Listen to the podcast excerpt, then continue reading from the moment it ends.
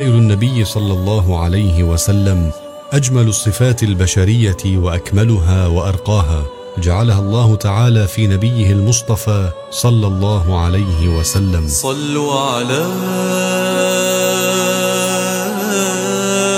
من قد سما.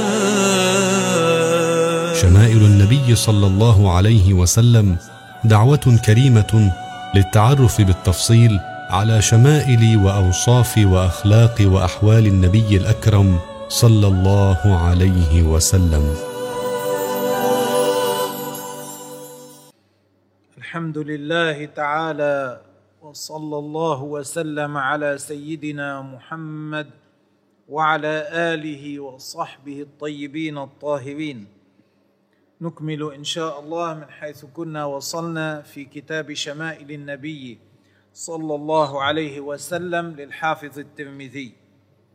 امضي. بسم الله والحمد لله وصلى الله وسلم على رسول الله. بالسند إلى الإمام الترمذي رحمه الله تعالى قال باب ما جاء في صلاة الضحى. صلاة الضحى أقلها ركعتان وأفضلها ثمان ويجوز أن تصلى اثنتي عشرة ركعة. وأكثرها اثنتا عشرة ركعة. نعم. قال حدثنا محمود بن غيلان. وسيذكر في هذا الباب غير صلاة الضحى أيضا. نعم. قال حدثنا محمود بن غيلان. قال حدثنا أبو داود الطيالسي. قال حدثنا شعبة عن يزيد الرشك. قال سمعت معاذة أنها قالت قلت لعائشة أكان النبي صلى الله عليه وسلم يصلي الضحى؟ قالت نعم. أربع ركعات ويزيد ما شاء الله عز وجل. نعم. وبه قال حدثنا محمد بن المثنى قال حدثني حكيم بن معاوية الزيادي قال حدثنا زياد بن عبيد الله بن الر- بن الربيع الزيادي عن حميد الطويل عن أنس بن مالك رضي الله عنه أن النبي صلى الله عليه الله وسلم عليه وسلم. كان يصلي الضحى ست ركعات. يعرف من هذا أنها هذا مما يدل على أنها يجوز أن تصلى اربعا ويجوز أن تصلى ستا وورد ثمانية وورد ركعتين كل ذلك وارد. نعم. وبه قال حدثنا محمد بن المثنى قال حدثنا محمد بن جعفر قال حدثنا شعبة عن عمرو بن مرة عن عبد الرحمن بن أبي ليلى أنه قال ما أخبرني أحد أنه رأى النبي أحد صلى من الصحابة يعني نعم.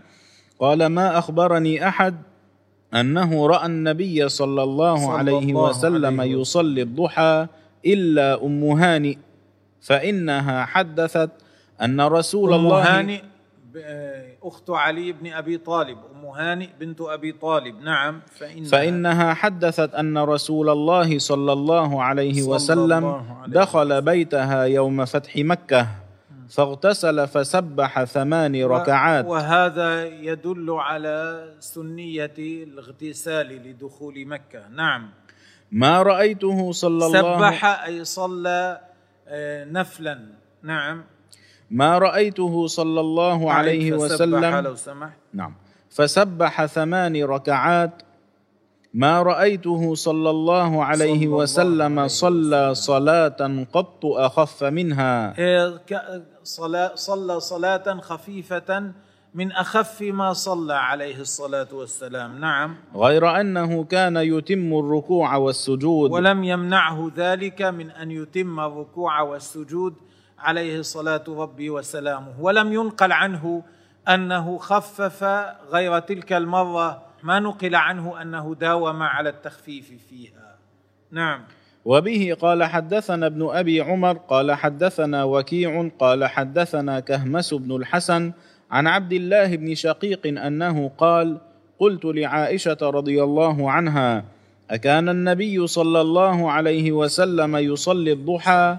قالت لا. إلا أن يجيء من مغيبه. إلا أن يجيء من مغيبه وذلك لأن النبي عليه الصلاة والسلام كان إذا سافر لم يدخل المدينة إلا ضحى. يعني لو وصل قريبا من المدينة ليلا مثلا لا يدخل في ذلك الوقت. ينتظر إلى ضحى اليوم الثاني ثم يدخل المدينة ضحى فيصلي ركعتين أول دخوله. لذلك قالت إنها ما رأت النبي عليه الصلاة والسلام يصلي الضحى إلا إذا جاء من سفره. وهذا من عائشة رضي الله عنها على حسب ما رأت وقد رأى غيرها من النبي عليه الصلاة والسلام أنه صلى الضحى في غير مجيئه من السفر وما تقدم من الأحاديث يدل على ذلك. كما يدل عليه أحاديث أخرى كما يدل عليه ما سيأتي. نعم. وبه قال حدثنا زياد بن أيوب البغدادي قال حدثنا محمد بن ربيعة عن فضيل بن بل مرزوق. في الحديث الأول عن عن عائشة ما ما قد يدل على خلاف ما ذكرت هنا لأنه لأنها سئلت أكان النبي صلى الله عليه وسلم يصلي الضحى؟ قالت نعم أربع ركعات ويزيد ما شاء الله عز وجل. ولم تقل إنه كان يصلي ذلك فقط إذا رجع من السفر. الله أعلم. نعم امضي. وبه قال حدثنا زياد بن أيوب البغدادي قال حدثنا محمد بن ربيعة عن فضيل بن لعلها لم تذكر في المرة الثانية أو لعلها أرادت يصلي أربع ركعات أي عند رجوعه من السفر. الله أعلم. نعم امضي. وبه قال حدثنا زياد بن أيوب البغدادي قال حدثنا محمد بن ربيعة عن فضيل بن مرزوق عن عطية عن أبي سعيد الخدري رضي الله رضي عنه الله عنه. أنه قال كان النبي صلى الله صلى عليه الله وسلم عليه يصلي وسلم. الضحى حتى نقول لا يدعها. إيه، يصلي الضحى حتى نقول لا يدعها ابدا. يعني يداوم عليها حتى نظن أنه سيستمر في صلاتها من غير أن يتركها. نعم. ويدعها حتى نقول لا واحيانا يصلي. يدعها حتى نقول لا يصليها يعني يتركها في بعض الأحيان حتى نقول يمكن لا يرجع إلى أن يصليها النبي عليه الصلاة والسلام. نعم. ويدعها حتى نقول لا يصليها. والمقصود أنه لم يكن يداوم عليها عليه الصلاة والسلام. لذلك صلاة الضحى ليست من السنن المؤكدة. نعم. وبه قال حدثنا أحمد بن منيع قال حدثنا هشيم قال أخبرنا عبيدة عن إبراهيم عن سهم بن منجاب عن قرثع الضبي أو عن قزعة عن قرثع عن أبي أيوب الأنصاري رضي الله عنه. أن النبي صلى الله عليه وسلم. كان يدمن أربع ركعات عند زوال الشمس. كان يداوم على صلاة أربع ركعات بعد أن تزول الشمس. بعد زوال الشمس يصلي أربع ركعات يداوم على ذلك. يدمن هذا معناه يداوم عليها. نعم. فقلت يا رسول الله إنك تدمن هذه الأربع ركعات عند زوال الشمس؟ فقال إن أبواب السماء تفتح عند زوال إذا الشمس. زالت الشمس فتحت أبواب السماء. نعم.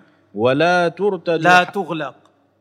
ولا ترتج حتى تصلى الظهر. ولا تغلق إلا بعد أن تصلى الظهر. حتى تصلى الظهر. فأنا أحب أن أصلي هذه الركعات وأبواب السماء مفتوحة.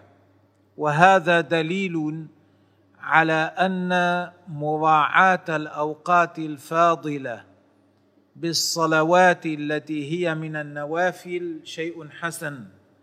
يدخل في ذلك ليلة النصف من شعبان وغير ذلك من الأوقات الفاضلة. لأن النبي عليه الصلاة والسلام كان يراعي هذا الوقت الفاضل عندما تفتح أبواب السماء حتى يتطوع فيه. فمثله كل وقت فاضل يراعيه ينبغي للإنسان أن يراعيه حتى يصلي فيه. ليلة النصف من شعبان وليلة العيد وما شابه ذلك. نعم. فأحب أن يصعد لي في تلك الساعة خير. هي بما أن تلك الساعة ساعة فاضلة أحب أن يصعد إلى السماء عمل خير أقوم به. نعم. قلت أفي كلهن قراءة؟ قال نعم. يعني في كلهن قراءة للقرآن؟ قال نعم. قلت هل فيهن تسليم فاصل؟ قال لا. وهذا هل فيهن تسليم فاصل؟ قال لا. استدل به الحنفية على أن الأفضل في صلاة النهار إذا صلى أربع ركعات أن يصليهن من غير تسليم في الركعتين الأوليين. استدل الحنفية بهذا الحديث لأنه قيل هل فيهن تسليم فاصل؟ قال لا. وأما الشافعية فقالوا إذا نظرنا إلى كثير من الأحاديث التي وردت فإن فيها أن صلاة النهار ركعتان. ركعتان قبل كذا ركعتان قبل كذا ركعتان عند كذا ركعتان. كثير من صلوات النهار ركعتان. لو كان الأفضل أن يصلي أربع لوردت الصلوات بأربع ركعات في النهار بدل ركعتين. ثم إذا دخل المسجد مثلا يصلي ركعتين قبل الظهر ركعتين بعد الظهر ركعتين بعد الجمعة ركعتين. إذا قدم آه، من السفر قبل أن يدخل بيته يصلي في المسجد ركعتين. وهكذا صلوات كثيرة على ذلك.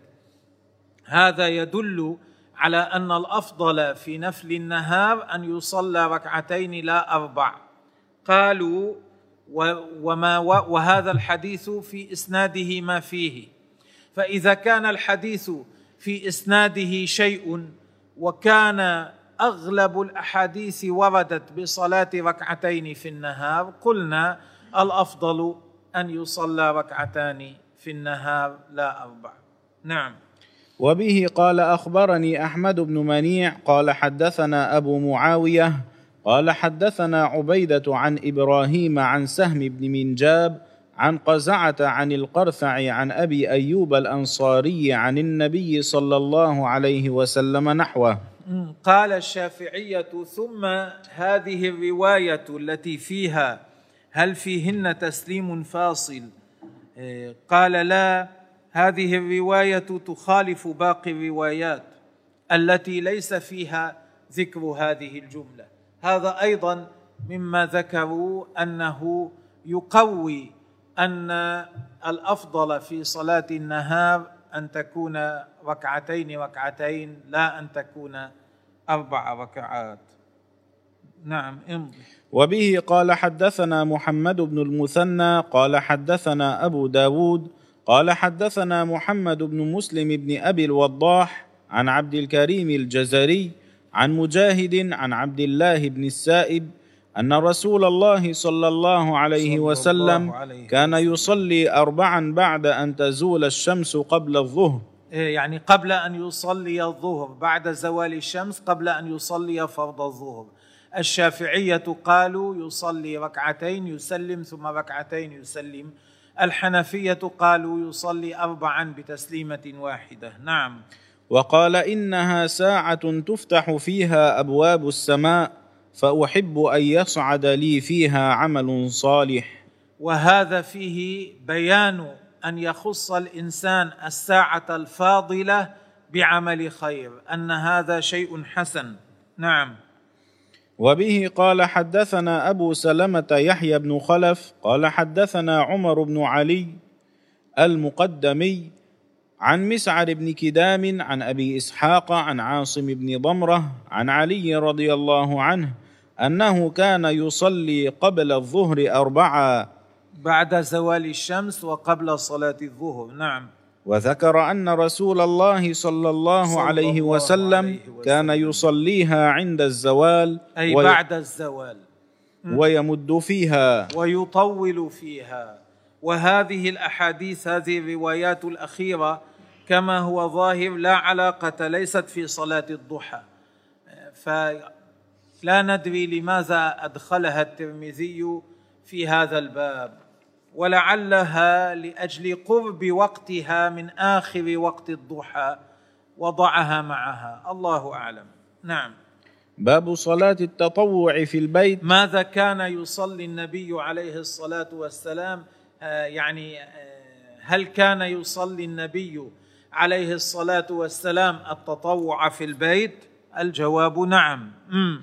وبه قال حدثنا عباس العنبري قال حدثنا عبد الرحمن بن مهدي عن معاوية بن صالح عن العلاء بن الحارث عن حرام بن معاوية عن عمه عبد الله بن سعد قال سألت رسول الله صلى الله عليه وسلم صلى الله عن الصلاة في بيتي والصلاة في المسجد. عن صلاة النافلة الصلاة في البيت أو في المسجد أيتهما أفضل؟ قد ترى ما أقرب بيتي من المسجد. أنت ترى كم كم أن بيتي قريب من المسجد. النبي عليه الصلاة والسلام كان يخرج من بيته يصير في المسجد. هكذا. نعم. فلأن أصلي في بيتي أحب إلي من أن أصلي في المسجد إلا أن تكون صلاة مكتوبة. إيه، فإذا صليت في بيتي أن أصلي في بيتي أحب إلي.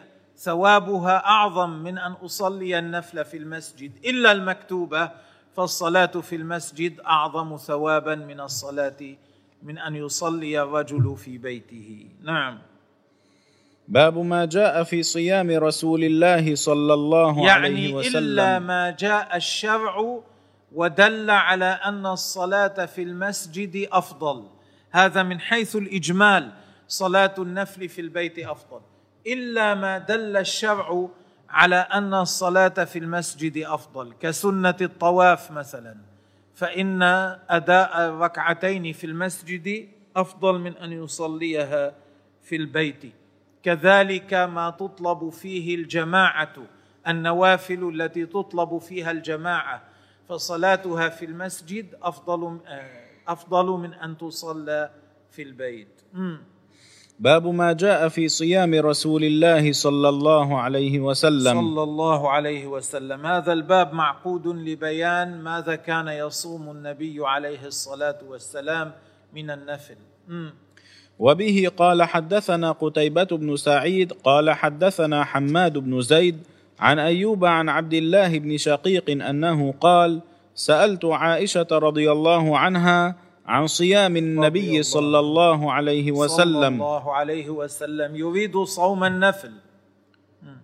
قالت كان يصوم حتى نقول قد صام. كان يصوم من الشهر حتى نقول قد صام الشهر كله حتى نظن أنه سيصوم كل الشهر. نعم. ويفطر حتى نقول قد أفطر. وأحيانا لا يصوم حتى نقول قد أفطر كل الشهر. معناه لم يكن النبي عليه الصلاة والسلام يخص الشهر بنظام يتبعه دائما بالنسبة للصيام وذلك توسعة على الأمة حتى يعرف المسلمون أنه إذا صام في أول الشهر في وسطه أغلب الشهر أو ليس أغلبه بعض أيامه كل ذلك فيه خير. قالت وما صام رسول الله صلى الله عليه وسلم. شهرا كاملا منذ قدم المدينة إلا رمضان. نعم. ما صام شهرا نفلا كاملا. الا رمضان صام الفرض. اما شهرا كاملا يصومه صيام نفل ما صام عليه الصلاة والسلام. نعم.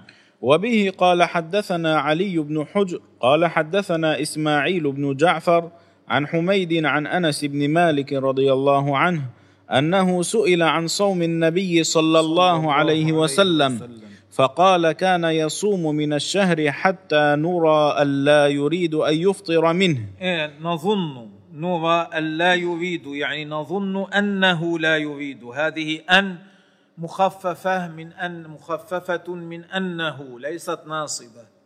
نعم. ويفطر منه حتى نرى ألا يريد أن يصوم منه شيئا. نعم. وكنت لا تشاء أن تراه من الليل مصليا إلا رأيته مصليا ولا نائما إلا رأيته نائما. أي فلم يجعل عليه الصلاة والسلام لنفسه وقتا لا يصلي إلا فيه توسعة على الأمة حتى يعرف المسلمون أنهم إذا صلوا في أي وقت من الليل آه، تنفلوا بصلاة الليل أن هذا خير. من غير أن يجعل لنفسه وقتا لا يصلي إلا فيه ومن غير أن يجعل لنفسه وقتا لا يصوم إلا فيه. تعليما للأمة بفعله وتركه أن في الأمر سعة أن في الأمر سعة بالنسبة للصيام وبالنسبة للصلاة. نعم امضي. وبه قال حدثنا محمود بن غيلان قال حدثنا أبو داود قال أخبرنا شعبة عن أبي بشر قال سمعت سعيد بن جبير عن ابن عباس أنه قال كان النبي صلى الله صلى عليه الله وسلم عليه. يصوم حتى نقول ما يريد أن يفطر منه ويفطر حتى نقول ما يريد أن يصوم منه. وما صام شهرا كاملا منذ قدم المدينة إلا رمضان. هذا تقدم بيانه. نعم. وبه قال حدثنا محمد بن بشار قال حدثنا عبد الرحمن بن مهدي عن سفيان عن منصور عن سالم بن أبي الجعد عن أبي سلمة عن أم سلمة رضي الله عنها أنها قالت ما رأيت رسول الله صلى الله عليه وسلم يصوم شهرين متتابعين إلا شعبان ورمضان. نعم. وهذا قولها إلا شعبان ورمضان يعني أغلب شعبان. كان يصوم أغلب شعبان. كان الذي لا يصومه منه شيئا قليلا. نعم. قال أبو عيسى هذا إسناد صحيح. وهكذا قال عن أبي سلمة عن أم سلمة. نعم. وروى غير واحد هذا الحديث عن أبي سلمة عن عائشة رضي الله عنها عن النبي صلى الله عليه وسلم. ويحتمل أن يكون أبو سلمة بن عبد الرحمن قد روى هذا الحديث عن عائشة وأم سلمة جميعا عن النبي صلى, صلى الله, الله عليه, عليه وسلم, وسلم. يعني روي هذا الحديث عن أبي سلمة عن عائشة رضي الله عنها وروي عن أبي سلمة عن أم سلمة رضي الله عنها. ولعله سمع هذا الحديث من عائشة ومن أم سلمة. مرة رواه عن عائشة مرة رواه عن أم سلمة رضي الله عنهما. وبه قال حدثنا هناد قال حدثنا عبدة عن محمد بن عمرو قال حدثنا أبو سلمة عن عائشة رضي الله عنها أنها قالت لم أرى رسول الله صلى الله عليه وسلم يصوم في شهر أكثر من صيامه في شعبان. نعم. كان. كان يصوم شعبان إلا قليلا بل كان يصومه كله. بل كان يصومه كله. وفي رواية البخاري كان يصومه كله بعدها قالت كان يصومه إلا قليلا فدل هذا على أن مرادها بقولها كله يعني أغلبه إلا الشيء القليل القليل. وكان عليه الصلاة والسلام أكثر ما يصوم النفل في شعبان مع أن صيام النفل في بعض الأشهر الأخرى الأشهر الحرم أفضل لكن كان عليه الصلاة والسلام له أشغال تمنعه من ذلك. أما في شعبان فكان يناسبه أكثر كان آه، ما يشغله عن الصوم أخف في شعبان فكان يصوم أكثر عليه الصلاة والسلام. نعم. وبه قال حدثنا القاسم بن دينار الكوفي قال حدثنا عبيد الله بن موسى وطلق بن غنام عن شيبان عن عاصم عن زر بن حبيش عن عبد الله أنه قال كان رسول الله صلى الله, صلى عليه, وسلم عليه وسلم يصوم من غرة كل شهر من أول كل شهر من غرة كل شهر من أول كل شهر نعم. يصوم من غرة كل شهر ثلاثة أيام وقلما كان يفطر يوم الجمعة. إيه، هكذا هكذا روي عن عبد الله وهذا بحسب ما لاحظ. وكان النبي عليه الصلاة والسلام يصوم غير ذلك من الأيام. نعم. وبه قال حدثنا أبو حفص عمرو بن علي قال حدثنا عبد الله بن داود عن ثور بن يزيد عن خالد بن معدان عن ربيعة الجرشي عن عائشة رضي الله عنها أنها قالت كان النبي صلى الله عليه وسلم يتحرى صوم الاثنين والخميس. انظر الذي قبله ثلاثة أيام من أول الشهر. وكان آه، قل قل ما كان يفطر يوم الجمعة أي ويصوم قبله أو بعده حتى لا يفيده بالصيام. وهذا كان يصوم يوم الاثنين والخميس. نعم. وسيأتي غير ذلك. مم. وبه قال حدثنا محمد بن يحيى قال حدثنا أبو عاصم عن محمد بن رفاعة عن سهيل بن أبي صالح عن أبيه عن أبي هريرة رضي الله رضي عنه الله عنه. أن النبي صلى الله عليه وسلم قال صلى الله تعرض الأعمال يوم الاثنين والخميس فأحب أن يعرض عملي وأنا صائم. إيه، هذا بعض الحفاظ يقول لم يذكر هذه الجملة في هذا الحديث فأحب أن يعرض عملي وأنا صائم في هذه الرواية من طريق أبي هريرة لم يذكر هذه الجملة إلا محمد بن يحيى الذهلي. وكأنه وهم يقول بعض الحفاظ كأنه وهم فأدخلها من حديث آخر في هذا الحديث. امضي وبه قال حدثنا محمود بن غيلان قال حدثنا أبو أحمد ومعاوية بن هشام قال حدثنا سفيان عن منصور عن خيثمة عن عائشة رضي الله عنها أنها قالت كان النبي صلى الله عليه وسلم يصوم من الشهر السبت والأحد والاثنين. إيه، من من هذا الشهر يصوم السبت والأحد والاثنين نعم. ومن الشهر الآخر الذي بعده. الثلاثاء والأربعاء والخميس. يصوم الثلاثاء والأربعاء والخميس. في شهر يصوم هكذا الشهر الذي بعده يصوم هكذا. وقبل ذكرنا الاثنين والخميس قبل ذكرنا ثلاثة أيام من أول الشهر قبل ذكرنا يوم الجمعة إيه، مع يوم قبله أو يوم بعده. كل هذا يدل على أنه عليه الصلاة والسلام كان يصوم في أوقات مختلفة حتى يظهر للأمة أن الإنسان أن المسلم إذا صام في أي وقت من أيام السنة إلا ما نهي عن صومه أن له ثوابا في ذلك نعم وبه قال حدثنا أبو مصعب المديني عن مالك بن أنس عن أبي النضر عن أبي سلمة بن عبد الرحمن عن عائشة رضي الله عنها رضي أنها الله. قالت ما كان رسول الله صلى الله عليه وسلم. يصوم في شهر أكثر من صيامه في شعبان. كما تقدم. نعم هذا تقدم مثله. نعم. وبه قال حدثنا محمود بن غيلان قال حدثنا أبو داود قال حدثنا شعبة عن يزيد الرشك قال سمعت معاذة أنها قالت قلت لعائشة أكان رسول الله صلى الله عليه صلى الله وسلم عليه يصوم ثلاثة أيام من كل شهر.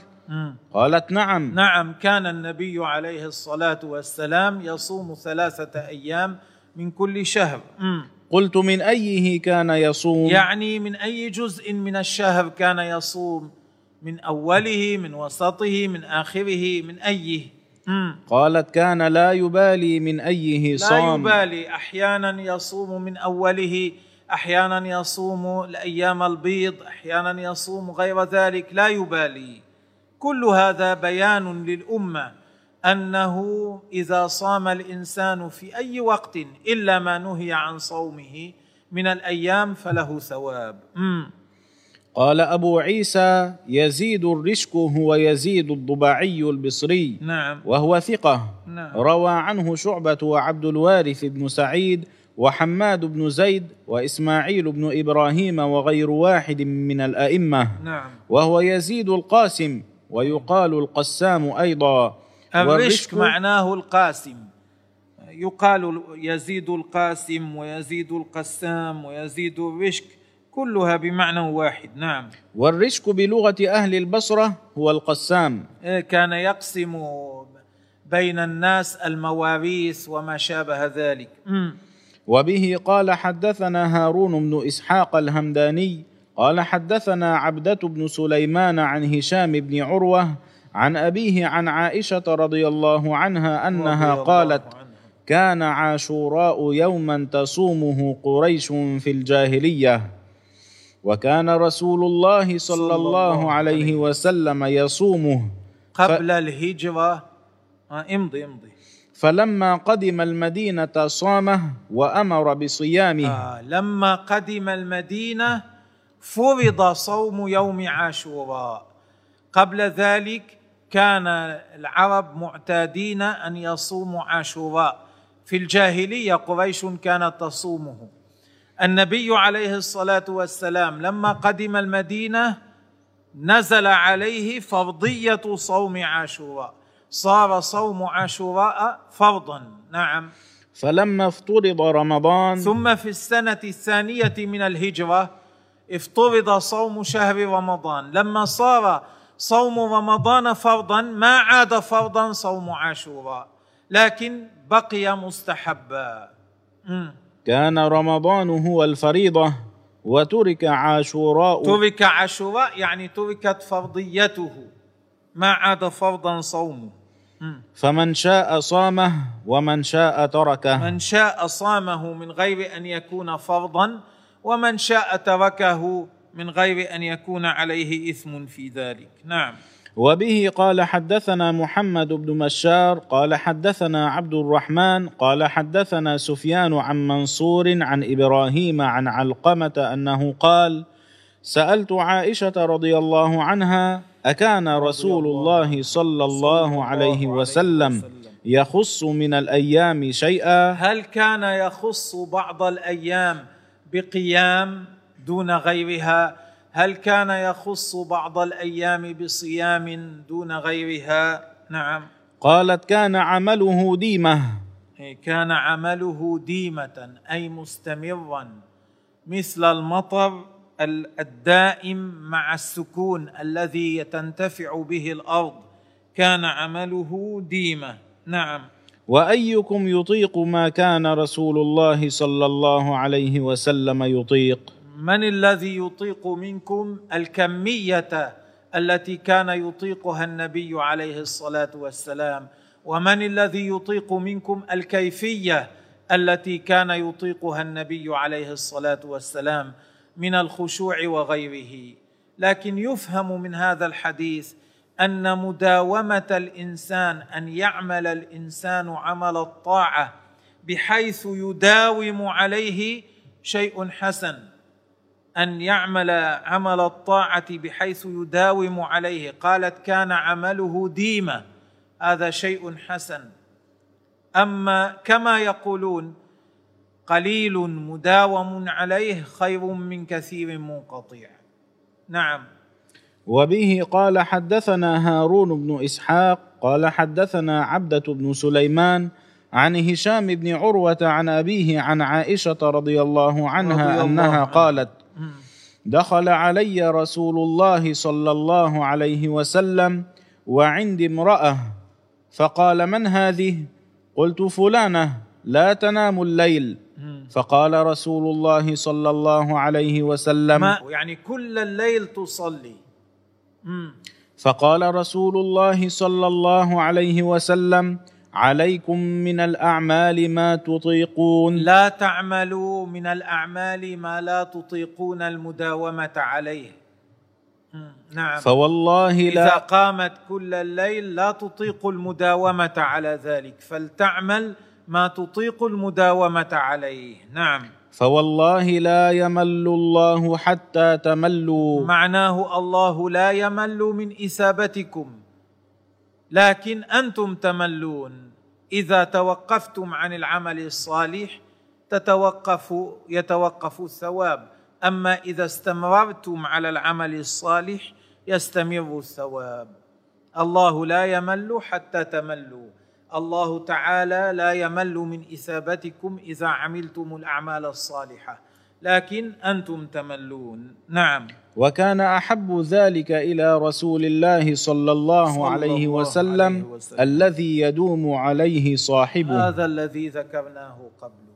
وإذا كان كذلك بما أن أحب العمل إلى رسول الله صلى الله عليه وسلم الذي يدوم عليه صاحبه. لماذا ينكر الوهابية إذن على أهل السنة أن يداوم الواحد منهم على ورد من الذكر يقرأه كل يوم ويداوم عليه. طالما أن النبي عليه الصلاة والسلام كان أحب العمل إليه كان أحب العمل إليه الذي يدوم عليه صاحبه. اذا إذا دام الإنسان على عمل صالح داوم عليه ففعله كل يوم فهذا يكون ففعله هذا موافق لما حث عليه رسول الله صلى الله عليه وسلم. فلأي شيء ينكرون مثل ذلك؟ امضي. وبه قال حدثنا أبو هشام محمد بن يزيد الرفاعي قال حدثنا ابن فضيل عن الأعمش عن أبي صالح أنه قال سألت عائشة وأم سلمة أي العمل كان أحب إلى رسول الله صلى, صلى الله, الله عليه, عليه وسلم. يعني هل الكثير المنقطع كان أحب إليه أو القليل أو القليل المداوم عليه؟ قالتا كلتاهما. ما ديم عليه وإن قل. ما داوم عليه صاحبه ولو كان قليلا. الله الله. امضي امضي. وبه قال حدثنا محمد فإذا داوم الإنسان كل يوم على أن يستغفر الله تعالى مئة مرة وأن يصلي على النبي مئة مرة وأن يهلل مئة مرة أي بأس في ذلك؟ إنما هذا يكون قائما بما دل عليه حديث النبي صلى الله عليه وسلم بما أشارت إليه أم المؤمنين عائشة وأم المؤمنين أم سلمة رضي الله تعالى عنهما. وبه قال حدثنا محمد بن إسماعيل قال حدثنا عبد الله بن صالح قال حدثني معاوية بن صالح عن عمرو بن قيس أنه سمع عاصم بن حميد قال سمعت عوف بن مالك يقول كنت مع رسول الله صلى الله عليه وسلم ليلة فاستاك ثم توضأ ثم قام يصلي فقمت معه. فبدأ فاستفتح البقرة. نعم. فلا يمر بآية رحمة إلا وقف فسأل.